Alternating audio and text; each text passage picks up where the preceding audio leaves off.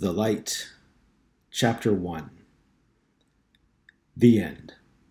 Monday, February 13th, 2006. His mother used to say that light always follows the dark. Look for the sunrise, honey, she'd say in an attempt to comfort young Calvin Janek as he trembled under the sheets from his fear of the dark. And remember that the darkness is only temporary. Calvin took solace in his mother's words and closed his tired eyes each night, anxious for the dark to pass and excited to welcome the glow of another morning. He tried his hardest to keep his eyes closed until he sensed the first rays of sunlight silently bursting through the uncovered window.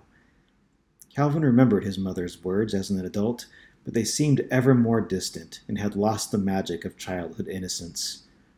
The dark of those long ago nights now matched the darkness that had engulfed 28 year old Calvin's soul and reduced his once vibrant light to a mere shimmer, a flicker from a dying candle inside an otherwise lightless room. Anger replaced hope, fear replaced love, arrogance replaced faith. Where laughter once reigned, pessimism now thrived. Calvin desperately wanted out of his darkness before the inevitable death of the last shimmer of light.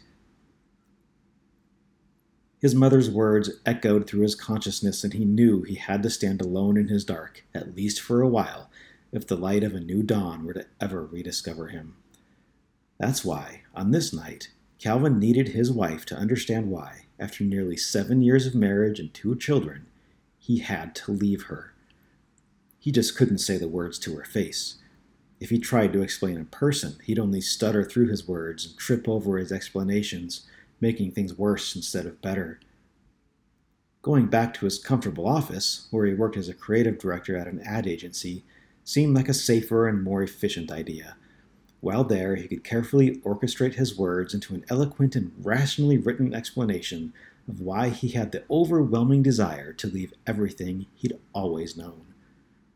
At 10 p.m., after wrapping production on a video shoot, he retreated to the quiet solitude of his office.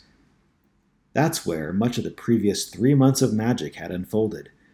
It's in his private 150 square foot office where he learned so many of the life lessons that brought him to this point. It's there where he battled his demons, both figuratively and literally, and kept his flicker of light alive. By 2 a.m., after reflecting on those magnificent events that changed his outlook on life forever, he completed the letter.